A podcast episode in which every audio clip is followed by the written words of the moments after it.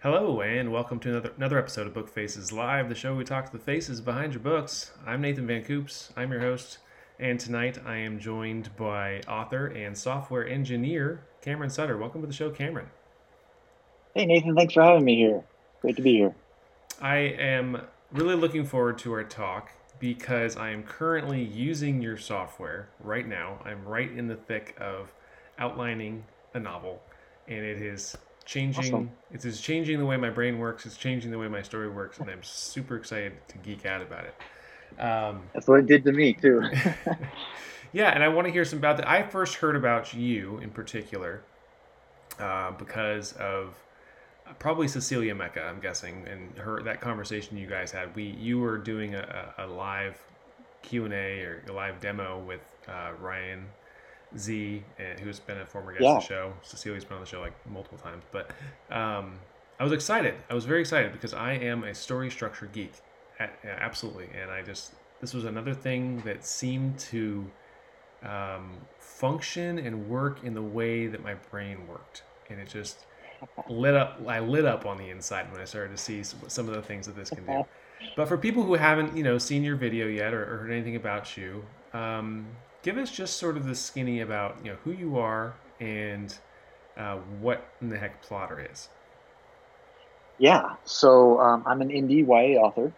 I write sci-fi and fantasy, um, and uh, I'm a software engineer by day, and I've been writing books in my free time since I was a little kid. You know, like in first grade, I was writing during class instead of listening to the teacher, and she like I got in trouble for that. and uh, um, I've always kind of resented that a little because you know you'd think like, oh man, he's writing a book. This is really awesome. Like we should encourage that. But no, I mean, I mean, I understand. I wasn't paying attention. So. But uh, yeah, so I've been writing on and off. I'm not like, you know, I'm not super successful with the writing yet, but uh, I've been writing for a long time. And uh, after a class with Brandon Sanderson, uh, so I took his uh, creative writing class at BYU yeah. Oh wow. and uh, yeah, and so I, I got back into writing because of that. And as I was, uh, so for the class, you have to write a fifty thousand word novel, and so as I was writing that, I just I really didn't like my process, and um, you know, I was I was, I was kind of pantsing it. I had like maybe the first first half kind of in my mind, but I didn't really write anything down, so I, I was just kind of pantsing it. And then when I got to the half point, I was like, I think I know how I want this to end, but I don't know how to get there. And then I started making progress, and I just I ended up rewriting it several times. I'm sure a lot of people are familiar with that kind of a situation, you know. Yep. Um, so I started looking for tools to to make my process better, and uh, to not have to rewrite so much, and to not uh, to kind of plan things out. And then, so for my next book, I'd already started. I, somebody gave me this idea of um, like kind of a visual way, and I was like, uh, there was like a light bulb moment, you know. And hmm that was the way I saw it in my mind um, of how to plan out these stories, and, and I and I there was no tool like that that existed. Like I tried uh, Excel, um, course, yeah. and that's kind of like the grid idea. It's kind of kind of the sticky notes on a wall, but like you know in an order with different uh, plot lines. You know, I, I thought of like a like the threads of a story kind of weaving together, and like when you pull them apart, you see the different threads, and then they kind of weave together. That's how I I don't know, imagined it, and there was nothing really that, that worked that way. And so, um, being a software engineer, and then I had this idea, and so, um, you know, I just started building, and it really changed the way I did the first book. Um, Yeah. So, so for people that don't know about it, it's it's kind of like that. There's there's uh, different plot lines. You can have multiple plot lines, and it's like sticky notes on your wall or, or the index cards. A lot of people have done, and uh, you can just visually rearrange things real easily. So, one of the things that I love about it is that you know, of course, I've tried various methods myself. I, I've got a pic. I'm, I'm going to hold up what I'm currently using, it, or awesome. in, in conjunction with what I'm. But you can see, I, it's a legal pad for those of you listening to the pod, podcast. It's a po- it's a legal pad, and unfortunately, it's only got about 28 lines. Um, but I've got things written out sideways. I've got things. Um, you know, in circles in the Dan Harmon story circles going around from all the different, you know, Oh, yeah. character arcs, things going that way. And what happens to this thing is it rides around in my backpack as I'm going throughout my day and it gets beat up in there and eventually a page goes missing.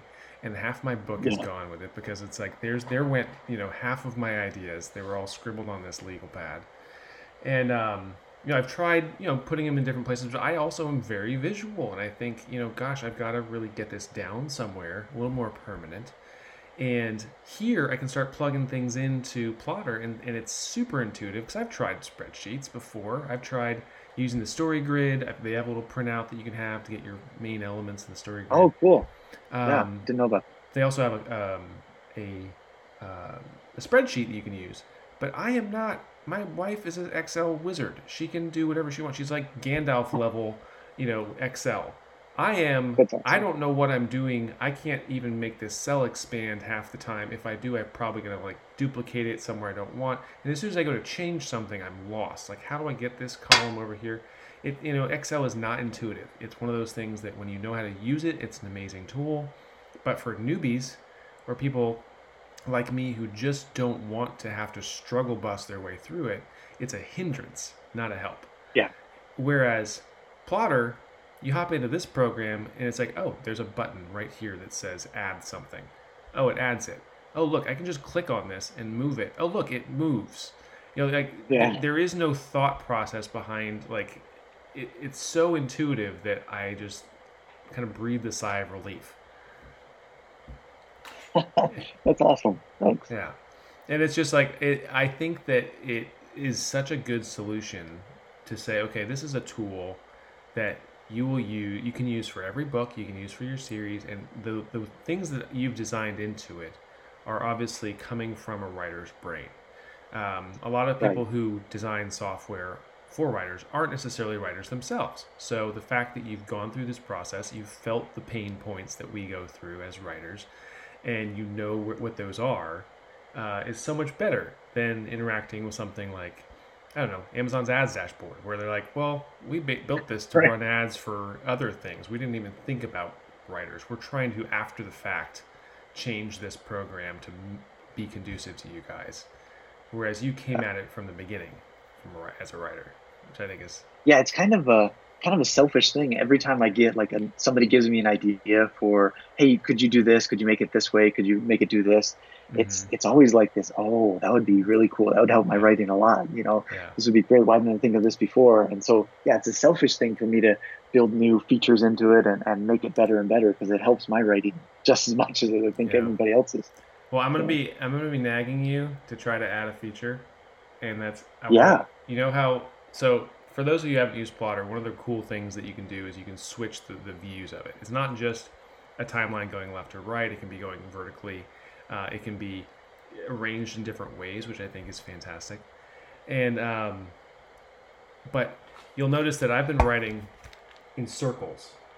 And one of the things that I was thinking would be really cool if a future version of Plottr could do is make concentric circles, like of the hero's journey circle and like the inside journal character's arc circle. So everything becomes a, a series Oh. of concentric circles. Take all the same data, but then make circles out of it, so that you can see your beginning, midpoint, um, act one, act three, you know, transitions, the extraordinary world, um, you know, ordinary world, extraordinary world, like, and the way yeah. the ways those divide out. And I don't know if you're familiar with the whole plot embryo idea and like the Dan Harmon story circle, No, but the, the story Uh, circle, yeah, someone. yeah. But um, it's really interesting, you know, like the had, way so I've, I've heard that idea clock. before. Yeah. Oh, sorry. So I've heard that idea of putting it in a circle because of Dan Harmon, Dan Harmon's story circle, but I could never, like, it, it just felt like there wouldn't be much that would fit on there. But the concentric circles, that's that's the key right there. Mhm. That's a good idea. Because like you That's could really drag cool. you could drag each one out, like the way that you draw drag the lines around. Like if you could drag your center circle out to expand to be the big one, or back in again, or something. Like if you could just rearrange them, so that like okay, Yeah. or like just click on a certain circle maybe, and the points where they line up with your plot. I think that would be interesting because I know right now I'm dealing with a character arc, where which I, which I love in the current format as well, in the in the timeline, where I love being able to see okay, this is my character's internal journey. Here's how it lines up with my main plot. And I like that you have given us templates as well. So I'm layering this over the top of the template for a mystery because I'm writing this sci fi mystery.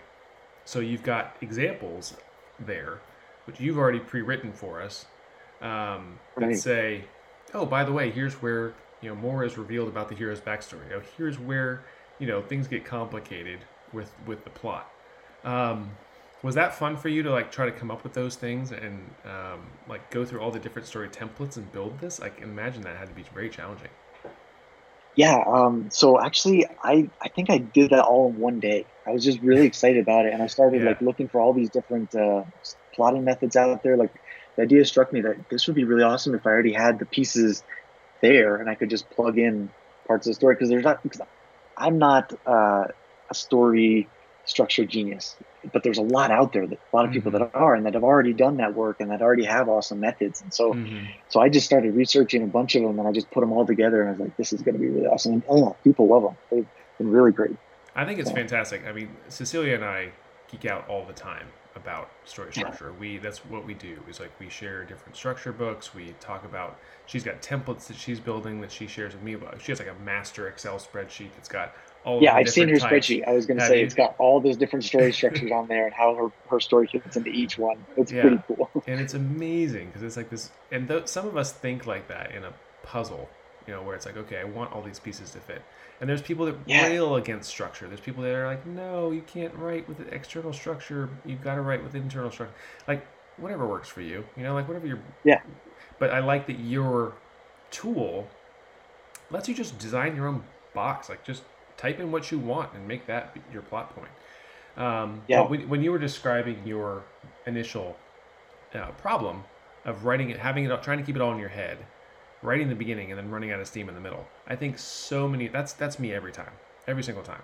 I get real excited about Act One. I've got I've got maybe the first five or ten scenes kind of in my mind. I have a vague understanding. Right, you know exactly how it's going to look. It's I know the awesome. ending ish. I know maybe some of the middle, but here when I start plugging those things into Plottr, I realize, hmm, um, the first, the left side of this page looks really great, but if I click the middle button or if I click the end button, I'm seeing a lot of blank space over here. There's just nothing there. There's just nothing there. And the previous me would just plunge in. I'm so excited about the story. I know where the first few scenes are going to be. I just start right, right, right, right, right.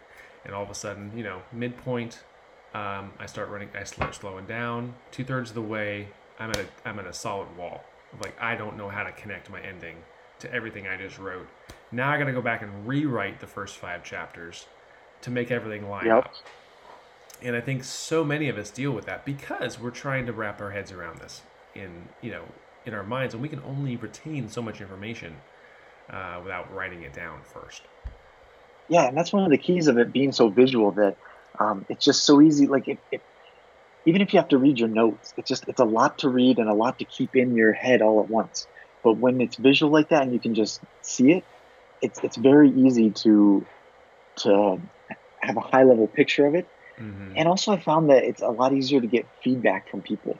And I think that might be one of the problems for my own writing and, and probably other people too, that we wait too long to get feedback. Mm. And one of the reasons, one, one of the reasons that that is because when there's a hundred thousand words to, to, to read through, somebody, you know, reviewers that, I, that I've, I've had, it's, it's usually like they get too much into the weeds and look at the grammar when it's like the first pass at something Right. Yeah. or or it's just like okay they give me a couple ideas for different parts of it but i need like good feedback about every part of it and and like kind of a high level is this Mhm. character changing well or is the Mhm. plot working well but if there's only just like 20 bubbles for somebody to see or you know even 60 bubbles or something they can pull it apart and say they, they just get it so much quicker and they can say you know what? This part doesn't look good. You- you're missing something there. Why would your Yeah. character do that? That doesn't make sense or Yeah. and so it's just a lot easier for people to give feedback because there isn't a hundred thousand words for them to read through.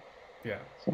There's um one of my previous guests of the show, Rachel Herron, is a huge fan of revision, and one of her, you know, revision methods is you go back, you read each scene, you describe each scene in one sentence, and then you take you form a sentence outline at the end of having written this book, um, if you've pantsed it or whatever, and you go back and you read each of those sentences, and you see what matches up and what doesn't match up. If you see there's a hole here, we're like, how did all of a sudden jump from this sentence to this sentence?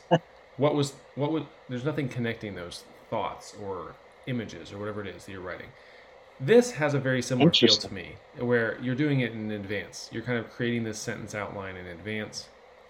We have the option to write as much or as little as you want for each scene along here. And I, I think that's really great because I've actually even been going in and in the description section of individual little blocks, starting writing dialogue of little bits and snippets of things that I plan to put in this scene because the reason why I came up with that yeah. scene in the first place was probably because I had this interaction between characters in my head.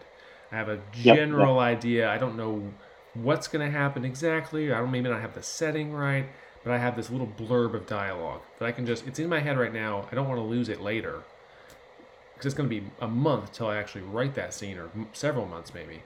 So I just go in, I find the little square that deals with that particular character's issue or whatever, and I plug it, I just type away my little dialogue in there. And now, the nice thing that your program does, which I think is brilliant, is that you can, you know, flip it on its side or whatever, and you can go to that chapter or whatever it is, and just see all the little things that are in that section, um, however many threads you've woven in. You can see them all in one fell swoop. So that when it comes time to, to, to write that scene, it might have three things in it, it might have five things in it, but it's already right there ready for you to go um, to just take the information that you've already pre-planned and then now just add that into your scene and figure out how to write it. And I, I, right. I think it's brilliant because like I'm, I'm trying to be a more structured writer. I'm starting to think, okay, I want to write a 60,000 word book. I want to write 1,500 word chapters. I want it to be like, you know, pacey and quick. Therefore, I need 40 scenes at, you know, 1,500 words. And therefore, I have a very minimal amount of space to fit those things in. So if I can see, okay, I've already got five things that I have to do in that scene, I've only got 300 words to do each of those things. I can just in my head and think, okay, I've only got this much. room. Oh maybe, yeah, do the math. Yeah, do the math, and maybe I stretch that out to two scenes. I'm like, mm, that's a lot to try to fit into 1,500 words. Or maybe I look at that and I'm like, wow, I've got 1,500 words here. I've only got one thing in there. That's not going to take 1,500 words for me to say. I need to layer yeah. that in with another chapter. I need to move that scene around. And your system makes it super easy to just drag that over and say, well, let's just add this over here and, and put it with this scene. And it's just, ah, oh, I love it. I love it so much.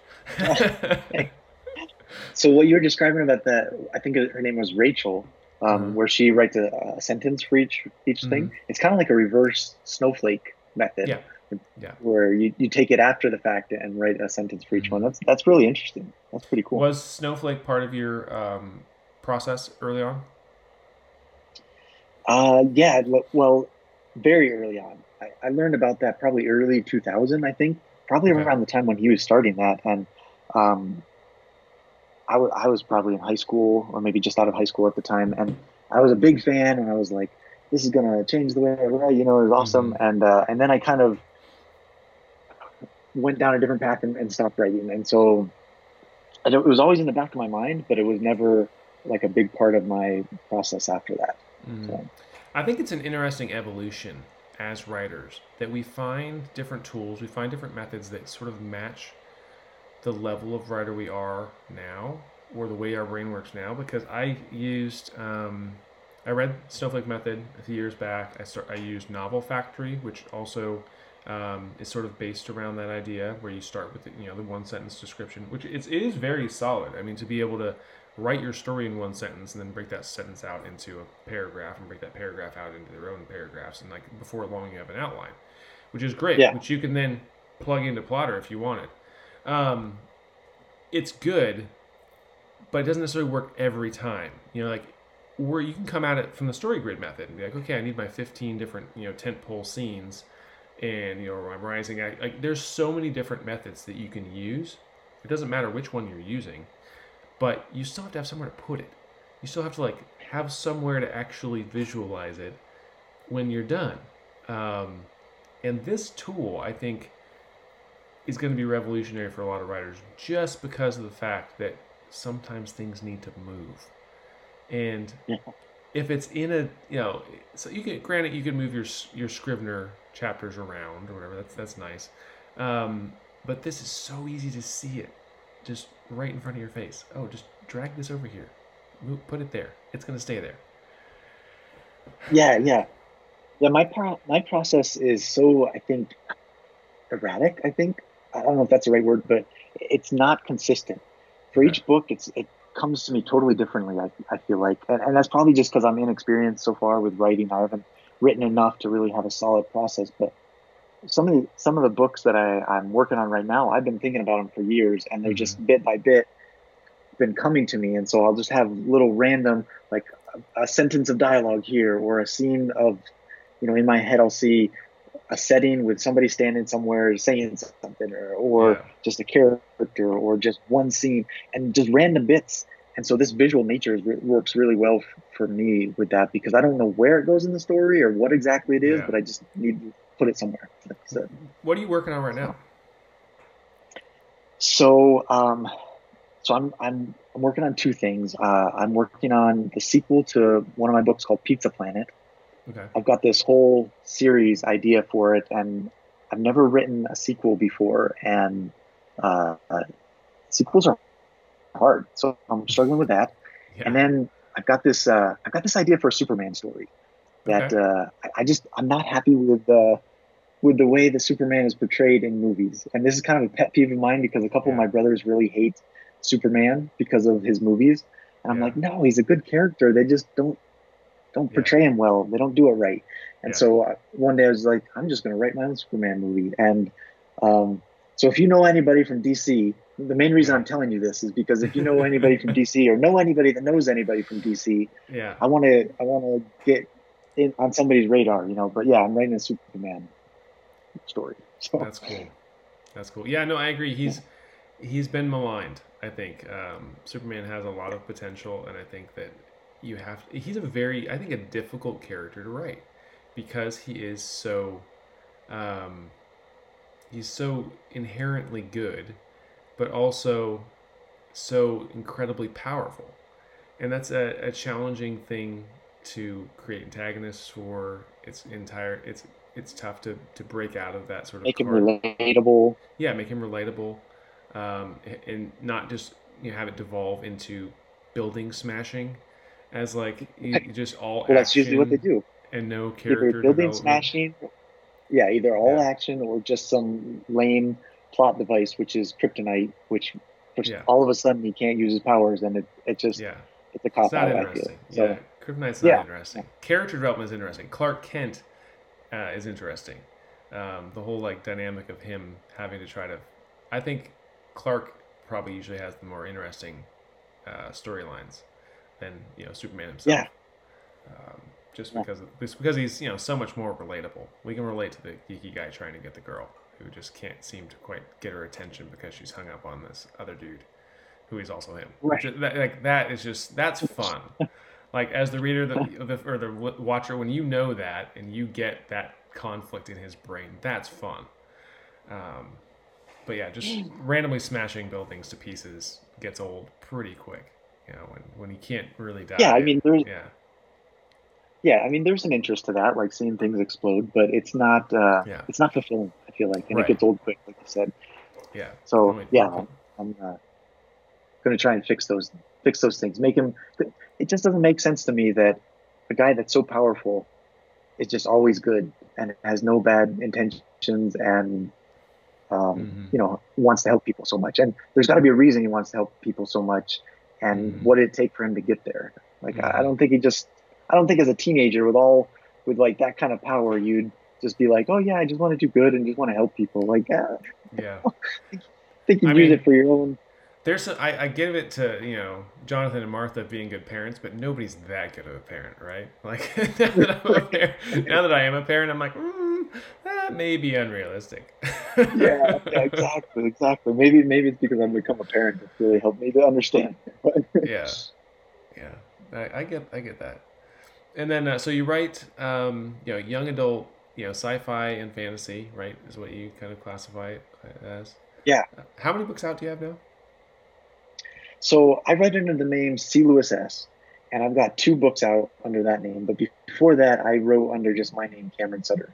And so there is one book out under that name, but that's kind of it's the uh, the black sheep. I don't talk about that one very much. It's, it's usually just the two under my C. Lewis S. name. So, I mean, it obviously begs the question: Was C.S. Lewis a big influence for you? Not. Um, I mean, yeah, I, I really liked his books, and that was probably the the book I read the most as a kid.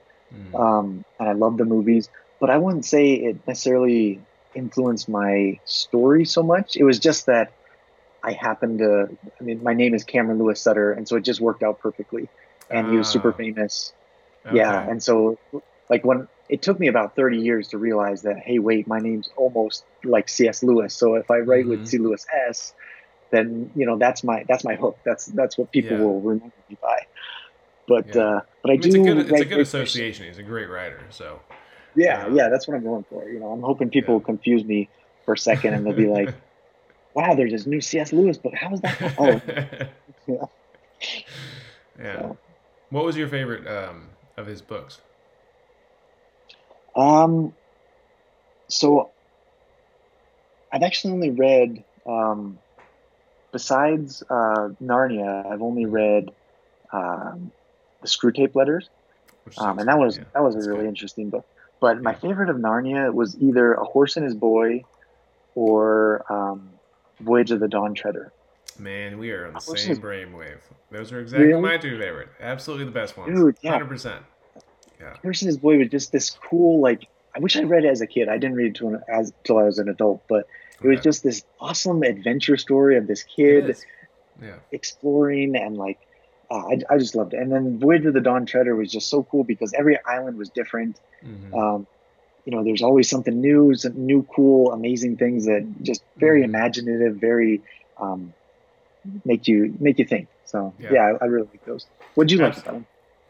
Very similar things. Like, like uh, my second book I wrote called The Chronothon is very much like that. Every chapter, or every every couple chapters, you're in a new place, new setting, and that I think that probably does go back to my days as uh, a C.S. Lewis fan reading Narnia growing up as a kid. Also, Voyage of the Dawn Treader has one of the greatest opening lines of any book, which is uh, there once was a boy named Eustace Clarence Scrubb, and he almost deserved it and that's just such a good opening line. Um, that's awesome. It's just I didn't remember that. Yeah, and it's just you know that kind of writing brilliance. Like I, am very excited. My my kids aren't old enough to read them yet, but when they get old enough to read them, I'm very excited to read those books because of um, just how much of an influence they were on me. And they're I mean they're short and they're fun and they're just you know they're they're yeah yeah. yeah. That's one thing that I I really um, emulated. So I guess in that way, yeah, his books were very influential for me because I noticed that his books were very short. They're mm. novella size, mm. and um, today they probably wouldn't sell. Uh, you know, from a, a, publisher probably wouldn't publish them, but they were they were about thirty five to fifty thousand words, and so my books are that length because of that. I thought, you know, if he can make it that short and that good, but I, I want to try. Yeah. Make it short before I make it really long. So. Yeah, no, that's that's solid, and it's like there's an art to writing short. My first couple books I wrote were extremely long, and um, I've had to learn to develop how to write short. And um, my most recent book I've put out is probably my shortest one I've ever, ever produced, and um, other than like an actual novella, and uh-huh. it's a whole other skill set. But it's, it's like it's also interesting too from a plotting standpoint. It's like when you get down to the the bare bones of something and say, okay, this is what it really needs. This is the essence of what the story is. You can always add in more stuff. Right. But when you find out what the essence of something is, like you don't really want to add a bunch of extra fluff to it. Like you just want to like get to the point and tell the story.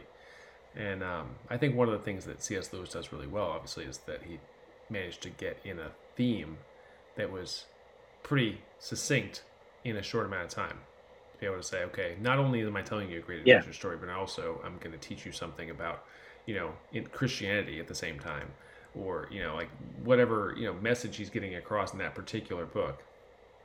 Um, but while also making it a fun, fun adventure story, which I think is just really, really cool. Um, yeah, and I, I think that, that fits me really well um, because I'm uh, I'm a very succinct person when I write things and when I say things. Um, well, maybe not when I talk, but when I write, I'm, I'm, very succinct, and I and I often can't think of more to say about things. And so usually, it, a lot of writers have the opposite problem. They write a lot, and then they have to cut out a lot. I mm-hmm. usually like I don't write enough, and I have to add more. And so, like you were saying about the fluff, for me, like I, I really struggle with that because I feel like there should be more in it. And as I read like Shakespeare, for example, he has scenes that are just just funny just to be funny, you know, mm-hmm. or um, some some authors will write scenes just because the world is amazing and they want to just show this one cool thing in the world. And I, I just yeah. struggle with that because I, I just want to tell the story and that's it. And and I think I could make them better stories if I flesh them out a little bit more. So. Mm. But I think there's there's value to making sure that each scene has a purpose in the in the plot too and in the structure. And if you pull a scene out, that something else shouldn't work. I I really like. I mean, I think the best stories, the most magnificent stories, are the ones where you can't take anything out. Otherwise, it won't you know function because there's some element uh, in that scene that touches to the core of what the story is. And granted, you yeah. can have as many or as few of those as you want, but if every single story, some writer friends and I were actually just discussing this yesterday, um, just the idea of this sort of third rail that powers your story, and how every scene has to somehow touch on that what that third rail is, this internal theme or, or logic to the story, the, the driving force of it. The, the, maybe maybe in a mystery, obviously, it's the question you've asked at the beginning: Who's killed so and so? Like, how are we going to find out what that answer is at the end. Um, yeah. But every scene, I think every book you write opens up with I'm piquing the reader's interest. I'm going to tell them a story. And here's the hook. And at the end is the resolution. Every scene along the way should, in some way, touch that central power source um, to keep you turning pages. Because what happens, I think, a lot of times with those writers who add a bunch of extra fluff, if they're not conscientious about the fact that they need to be touching that central power source, they'll just wander off and our mind yeah. will wander off with them. We'll back, and then we'll put that book down. we'll just be like, I don't yeah. know where this is going. I can't tell where this is headed. Therefore, I'm losing interest. Yeah. Yeah, yeah and if it's not like if it's not up their alley as far as the the imagination or the creativity, like you have to come mm-hmm. up with something new and exciting that they've never seen before. If you're not mm-hmm. touching that power rail, that's mm-hmm. interesting. I'm gonna have to use that. I'm, I'm going to always be yeah. thinking of that metaphor now. well, I pulled it from another friend who pulled it from, I think it was um, Story Genius by Lisa Cron, which is actually happened to have sitting right here. Uh, random oh. plug. This happens to be sitting right here. I was about to jump into it again tonight and read read some more of it, but um, that's where that idea came from. So for those of you watching, listening, Story Genius. Um, yeah, and I think this is like there's so many different ways to come at a story um, which I think is just the best thing about being a writer. Yeah. Yeah. And I just love I, love picking picking people's brains and like hearing their process. Like so like hearing what you're you're doing now is is, is infinitely fascinating to me.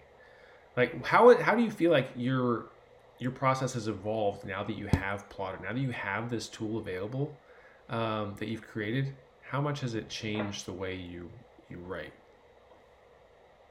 uh, the biggest way is that um, I write less now because mm. because I'm making this tool for other people and, and for myself. So that's it's been uh, a double edged sword there.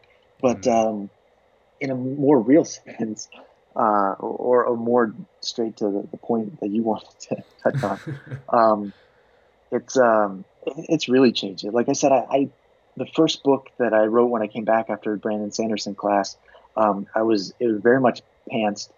And then the next book that I had Plottr with, I wrote, I planned out almost every single detail before I wrote it, like almost all the de- dialogue and everything, because I could just put everything in Plottr. And um, and I feel like that was my best book ever. And I know it's only like the third one that I've finished, you know, but it was it was for me a whole new level of writing that I had never thought I could get to. I just felt like the characters, um, because I had this visual way and I and I got feedback early and I was able to just quickly get feedback. I tried a bunch of different ideas and I finally found like the perfect situation for making the internal strugg- struggle match the external struggle and this character um, it, it, just everything worked I, I, don't know how else to say it just just everything worked and and the character actually evolved throughout um, the story, and there was like a, a satisfying ending. And uh, you know, and that's me saying it. You know, maybe the people that have read it don't agree, but uh, but I, I felt like that was the first book that really just was magical to me. I guess of my own my own creation, and uh, and now I'm not. I don't plan out every single detail. Um, so it's it's kind of swinging back the other way now, but uh, going not so much pantsing, but just not playing out every detail. Mm. But um, but still just being able to. I think um, a term that's used a lot in the programming world, which I, I try to apply this to, to writing. It, it's iterating. You might have heard that, but yeah. doing a lot of iterations. Mm-hmm. And so trying something and tweaking it just a little bit, trying something, tweaking it a little bit. Uh, Plottr really helps with that, at least for me. It, it just helps me to, I'll usually have um, a different plot line underneath everything for separate ideas, like this idea one, this idea two, this idea three and I'll just kind of see how it fits and see how it works, and then I can tweak things that way. And uh, it just, you know, it's an evolving process, but it's uh, that it's definitely that's how it's helped me. And then um, just recently, well, within the last year, I made the series um, functionality for for Plottr, and that was another game changer because as I'm planning this the sequel and this whole series for the story of Pizza Planet, um, I have all these again, all these ideas in my head, but they don't fit in book one, mm-hmm. and they don't fit in book two yeah. or three. They're just somewhere in the series, and I don't yeah. know, and I couldn't put them anywhere before. So again, they were just in random notes yeah. in different places. But then as I had a, a, place to put the whole series and to visually plan out the series, like mm-hmm. okay, this character arc throughout the series is going to happen this way, and throughout, um, you know, this has to happen in throughout the series. It it just really changed how I plan out my series too. So. I think that's fantastic. No, I, I feel the same way because I, there were scenes where I ended up having to go back because I was not seeing where the seeing the whole picture in my last book. I had to go back and cut like the first couple chapters. Well, it was like the second, third, and fourth chapter got completely pulled out, and I can compress the, the story down to skip all that stuff. And I ended up using those as rewriting them as a couple days before, and ended up was able to use that content. But I hate having to go back and delete things that weren't necessary. You know, later on, I don't want to have to have spent yeah. wasted time writing scenes that aren't going to end up in the book. But maybe there's a place for them later. Maybe there's a place for them somewhere else. Maybe there's scenes that are ideas in my head, just like you're saying. This is a cool idea. Does it fit anywhere in this plot? And maybe at the end of the end of the day, we get done writing this and it doesn't really go anywhere. But just save it for later. And I think that even in the process, yeah. I'm already imagining using Plottr as I'm writing, where I write through, okay, I used my 1500 words on this scene. This, you know, four out of five things got put in that scene, but that fifth thing didn't make it in. Make that its own little box down here, thing that didn't make it, make a line there, and then move it somewhere else in the in the story, and just say, okay, go, this is an idea that may, can I squeeze it in the next scene or three scenes from now? Can I just move it over there? Um, yeah. And I think that gives you this sort of flexibility of not just outlining before you write, but kind of outline as you write, where you start to look at, okay, each scene as I go, have I checked off this box, this box, this, have I accomplished all of my goals for this scene? Did I have a wild hair and write a completely fun new scene that wasn't in my outline at all, but has changed the way the story works, and now I get to go around, go in and rearrange things.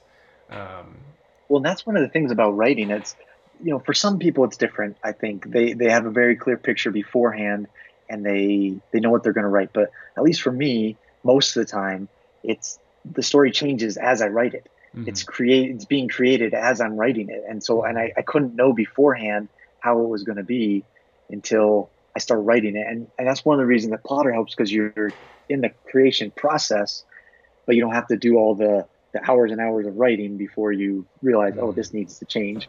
But it, it's changing as you're writing it, and so you can, like you said, change it as you're creating it, you know, as you're mm-hmm. coming up with it. And I think that's one of the things that will probably give some comfort to those writers out there listening who are more of a pantser, who say, "Oh, I don't want to be hemmed in by structure." And um, I personally, you know, never feel hemmed in by structure. I feel, you know, encouraged by structure because I feel hemmed in by a blank page of saying like what the heck is supposed to go here that's that's usually my big hindrance it's it's steering and wondering what it is i'm supposed to be writing in this scene um, yeah but exactly I, but i get that other people you know initially have a resistance to outlining um, what do you say to those people have a resistance to outlining. Yeah, people that are like um, anti-outlining. Do you ever run into that? Yeah, yeah. So a couple things that I've seen is that um, one, there there wasn't something that worked the way people think. Exactly like you said, mm. there wasn't anything that worked the way they think. And so with Plottr they see it and they're like, "This is what I was waiting for. This is the way I think. Why didn't anything exist like this before?" Mm. And so a lot of times they were against outlining because nothing clicked before. Mm. And so now that it clicks, it's like, oh yeah, I can at least outline a little bit beforehand. Mm. And it's just really easy. It's not being hemmed in by anything.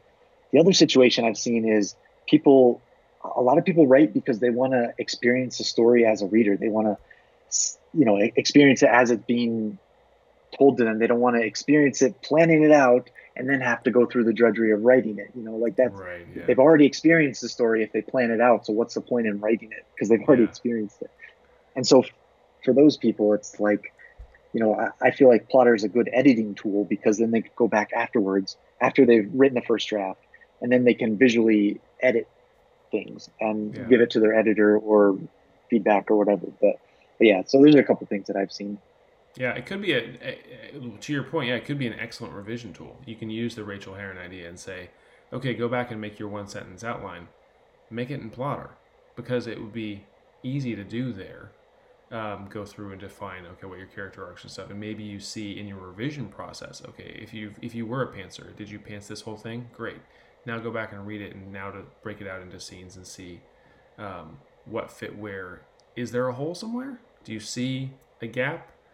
where you can add in more information or take do you see things that don't really match up anywhere on your character arcs like is this scene even belonging here can you pull it out right and not lose anything um, i could see it being an excellent revision tool for people who do think this way uh, even if they think the way this way after they've written it as opposed to before right yeah yeah so. and for people like writing coaches and things like that it's it's uh, mm-hmm. there's one that I, I work with a lot that uh, not for my books yet. I haven't convinced him to do, be my writing coach yet, but mm-hmm. um, but he he when he coaches people, he just pull he does that one sentence thing. I don't I don't think he calls it a one sentence uh, you know structure, but he just he pulls out people's stories and puts it on a Plottr timeline, and he's like he just points like that's where your problem is right there, and it's very funny the way he explains that.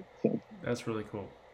Um, I, I am very happy so far. I mean, I've just started using it for this. This is the first book I've started using Plottr for because um, I, I watched your webinar. I think right in the middle of a book I had already been writing for a while, and I had already passed that phase, and I was in the thick. Of it. Yeah, yeah, you can't do it in the middle. So I wasn't going to start over. But this, so this is the first book that I've been able to do from scratch, and I'm I'm spending all of this month really just outlining, just working on this Plottr outline because I want. I'm probably going to overdo it like you did, like where you over mm-hmm. overplot everything um, before yeah. I even set word one to the page. But I'm so excited about it um, because I feel like I'm on safe ground with Plottr. I feel like it's okay. I, I know the flexibility it offers. I know what the potential is for me to alleviate that I, I can be stuck now. I can spend the time now, or I can spend the time two thirds of the way through when I'm hitting a wall. Where do I want to really to rewrite five time? chapters? And, exactly. Yeah. I, which chapters do I have to cut out and rewrite and restructure? How much hair do I want to pull out then versus now?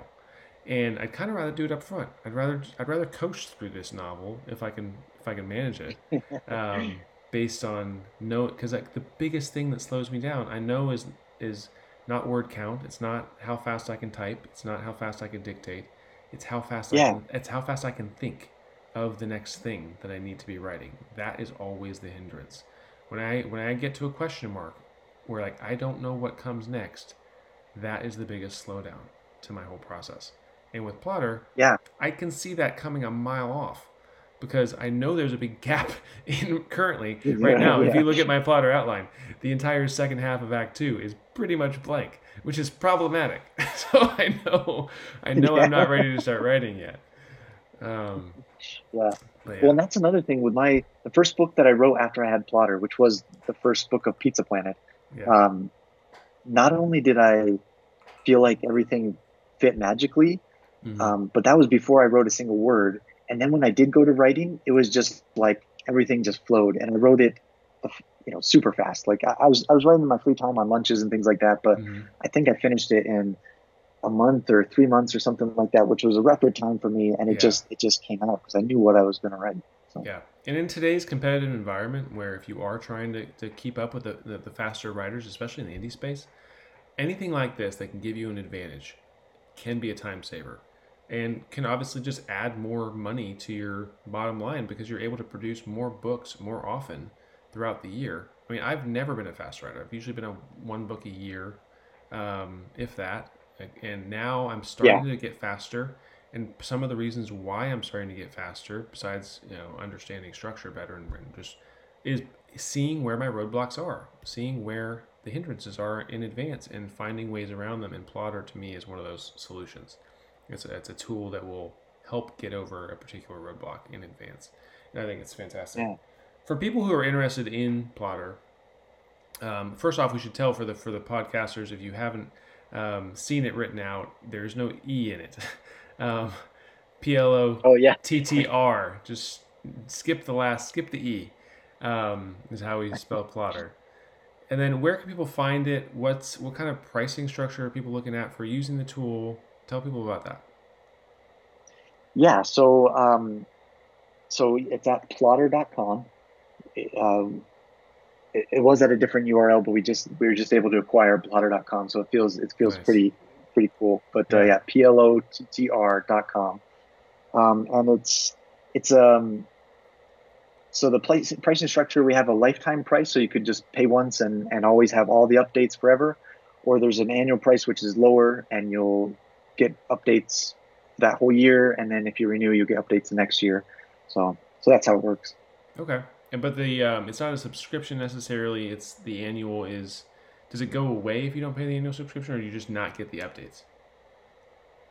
You just don't get the updates. Yeah. Okay. So you, you, can still use it. You just don't get the updates. You can still use yeah. the functional like you know because I know I bought in during your webinar and it was I think it was just the annual price or whatever.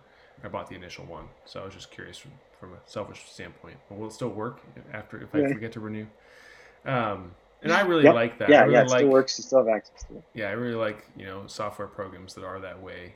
Um, obviously, I'm going to want the updates, so I'll probably spring for the for the lifetime as soon as my current one runs out. But um, uh, I think it's I think it's really cool when you find a really useful tool that is going to help you not just with the current book, but with every book you ever you're ever going to write. Um, and you find someone who's like obviously coming at it from the angle of an author. I think it's really great. Um, so it's it's it's been you know it's, it's great getting to talk to you and kind of like seeing behind the the scenes a little bit about where this came from. Yeah. And um, I'm pretty excited about where it's going. What's what's next for Plottr Are you guys working on anything in particular right now? Yeah, yeah. So um, we're about to release this like dashboard, um, which uh, I'm excited about because it makes things a lot more easy to understand. And uh, some people that aren't as familiar with computers struggle with like where my file saved and stuff like that, mm-hmm. and how can I get at the backups and, and, stuff like that. So, so that's a, a, big thing that we're releasing here pretty soon. So it'll just it'll make it easier to use and more more um, easy to understand, like the, the whole process of writing it, but it's not yeah. like something that's going to make your writing necessarily better. Um, but the next thing that we're going to do for the writing, we have some ideas for making the timeline better. Um, there's some things that are just kind of annoying there with um, the the zoom and things like that. It, doesn't work very well. And then the scene cards, we got a lot of ideas around the scene cards, like having custom attributes for the scene cards, mm. uh, having um, kind of making it uh, maybe displaying those differently, but just making it easier to use. Um, but yeah, the next things we're going to be doing are updating the timeline, and, and we got some ideas around that. I can't think of most of them off the top of my head, of course, but um, but yeah, that's the next area we're going into. And search and replace, um, that's something a lot of people have asked for. So you can, like, if you want to change the character's name midway, you don't have to retype it everywhere. You can oh, just change it once. That's actually a really good everywhere. idea. Yeah, I'm not going to be needing that soon because yeah. I'm already going to be changing a character name pretty soon here. yep. Um, I've done it too. Yeah, yeah. I, I, know the feeling. Yeah, no, that, that's great. Because uh, I sometimes I just put it throw in a placeholder name. It's like ah, this person who I who's yet to be named. You know, I'm just gonna like use some arbitrary yeah, I, name. Yeah. yeah, I did. I did for one story. It was just like X Y Z. I just yeah. wrote X Y Z, and then I knew yeah. I was going to change it eventually. So. Yeah, I hate I hate naming characters. It's so hard, especially when it's like going to be a long. Like right now, I'm trying to you know name like a long term love interest for a series. I'm like I don't know. Like I don't know what this person yeah. could be like three books from now. You know, like I just need to. You know, you're asking me to name this person. Um, these are the, and some people are super into it, but yeah, that's another thing that totally slows me down. If I don't know the character's name in advance, that'll be like a major blockage. I'll just sit there and stare at the screen. So having outlines, I, I get a, a, sense in Plottr. I get a sense of how many characters I'm going to need in advance, and I can get a head start on naming them. So yeah. But anyway, all right. Well, I know you've got kids that need to get to bed. I know you know. I won't, I won't keep you up too much later. But uh, Cameron, thank you so much um, for taking some time out of your night tonight and coming talking to us. I really appreciate it. Yeah, this has been awesome, Nathan. I'm, I'm, it's fun geeking out. with you about story structure and process and stuff like that. So yeah, love to well, do it again sometime. Yeah, absolutely. I'd love to have you back on the show anytime you guys have a you know big update or something like that, or just you know make it a regular thing. Uh, come be a guest on the show. That'd be that'd be great. And for those of you who are interested in Plottr, uh, definitely check out plottr.com without the e and uh, go check it out. There, are, I know there's also some really helpful videos on there and tutorials, and um, I found some things about how to. I found you on YouTube already. Um, some other things on there about how, oh. to, how to use Plottr. Um, yeah. Yep. Yeah. So there's a lot of lot of ways to learn more about this this program, and um, you know I'm not being paid anything for my uh, endorsement, but I will give it a, a solid two thumbs up right now as a current happy satisfied customer. Um, so you know, there's my there's my two cents about it. So far, I'm I'm really enjoying it. So definitely check it out. Um, thank you everyone for for watching and for listening, and we'll be back next week for another episode. So so long. Thanks. Yep.